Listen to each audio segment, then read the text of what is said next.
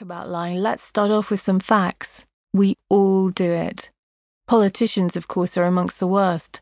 There's Watergate, the Clinton blowjob, Blair's confused attitude to the evidence on the eve of the war in Iraq. Widespread institutional deception plagues the front pages.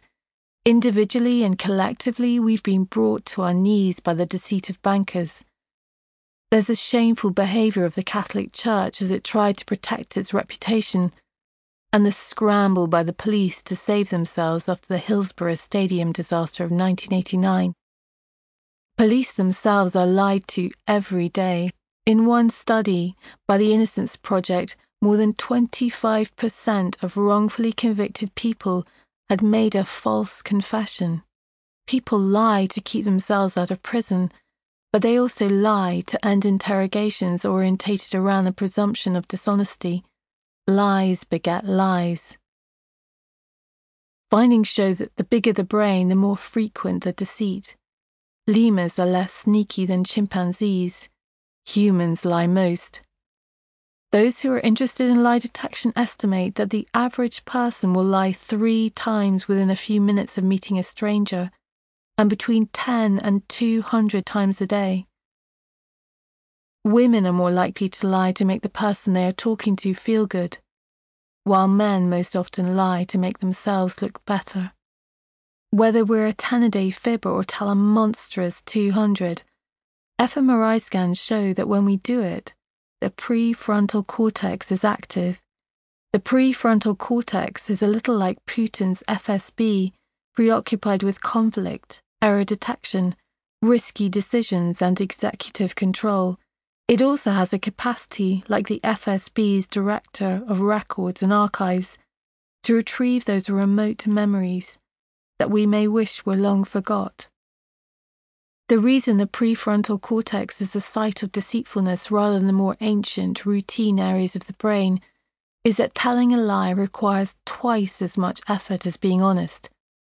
We must weigh what we want to hide, build a deceitful version behind which to hide it, give a convincing performance, and finally remember that lie for the rest of our lives. Research from the University of Southern California shows that structural brain abnormalities develop in people who habitually lie. Pathological liars have significantly more white matter than grey matter in their prefrontal lobe. Grey matter is thought. White matter is the communicative equipment between cells or the wiring between thoughts. This white matter is what gives liars a natural advantage habitually telling lies is an effort, an effort that thought, grey matter, or the worry, guilt, and regret that we experience when we fib, inhibits. Researchers call the experience of these emotions cognitive load. Cognitive load is stress on the brain's power to manage itself. Paul Ekman, the psychologist who pioneered research into how emotions relate to our facial expressions, argues that this cognitive load leads to leakage. Leakage happens in the hands and the feet. Their movements betray us. The face we control with more vigilance. Chamberlain was to say when Hitler promised not to invade Czechoslovakia. I got the impression that here was a man who could be relied upon when he had given his word. It would be another few decades before we learned that psychopaths don't leak. Psychopaths are in a league of their own when it comes to lying. A study in 2009 found that they were two and a half times more likely than their saner counterparts to be granted parole. One could argue that this is less about having a better control of their deceit and more about self belief.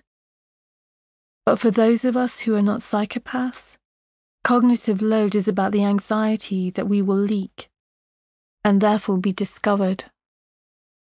Researchers at the University of Notre Dame asked 110 people to take a lie detector test every week for 10 weeks, reporting how many lies they had told.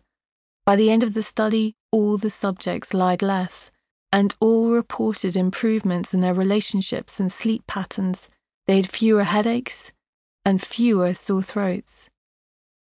Liars